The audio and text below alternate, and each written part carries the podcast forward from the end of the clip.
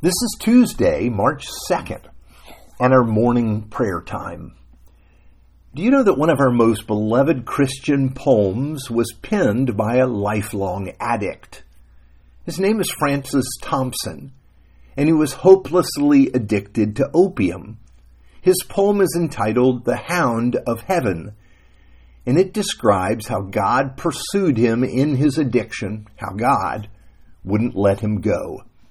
Now, though Thompson was a genius, he became an addict at the age of 18, and he lost so much of his life to drugs.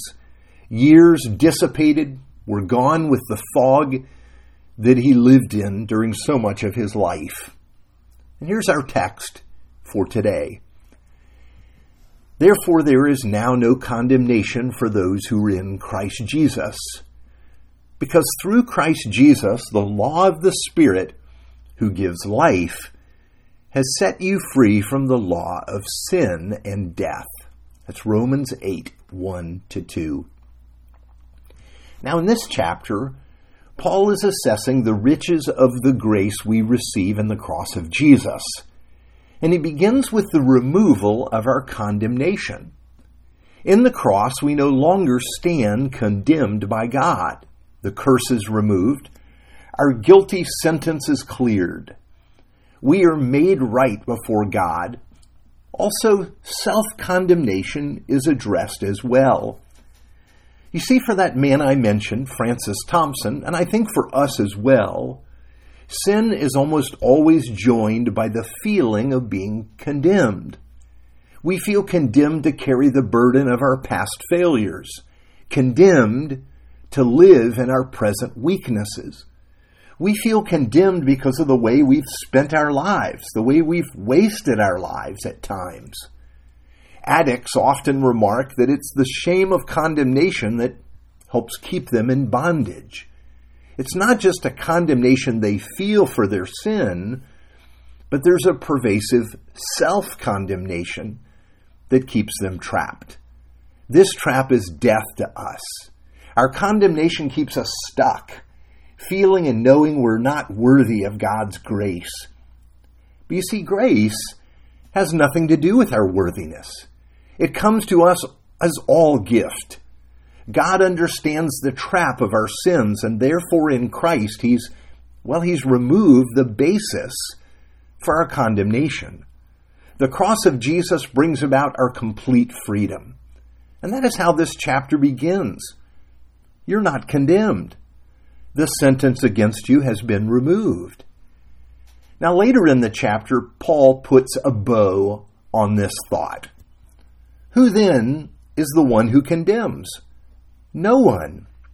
Christ Jesus, who died more than that, was raised to life, is at the right hand of God, and is also interceding for us. Romans 8:34. Yes, it was the death of Jesus for us that removed our condemnation forever. God no longer condemns us. How can we con- con- continue con- to condemn ourselves? The death trap has been removed, and now we have Jesus at the right hand of the Father making intercession for us. You see, that means that Jesus has not only cleared us through his death on the cross, but he sits with the Father and he's making our defense every day. That means that today, when I fail, I have Jesus as my advocate. He's calling on the Father to charge my transgression to his account, the account that was settled at the cross. Now, for us, there's a marvelous joy and a freedom in this. There's the freedom of release, the freedom that opens the way for a new life given by the Spirit of God. Now, let me share with you part of Francis Thompson's poem. I fled him, that's God, down the nights and down the days. I fled him down the arches of the years. I fled him down labyrinthine ways of my own mind, and in the midst of fears, I hid from him. You see, Thompson ran from God, but God pursued him to the end. And this is the way God is with each of us.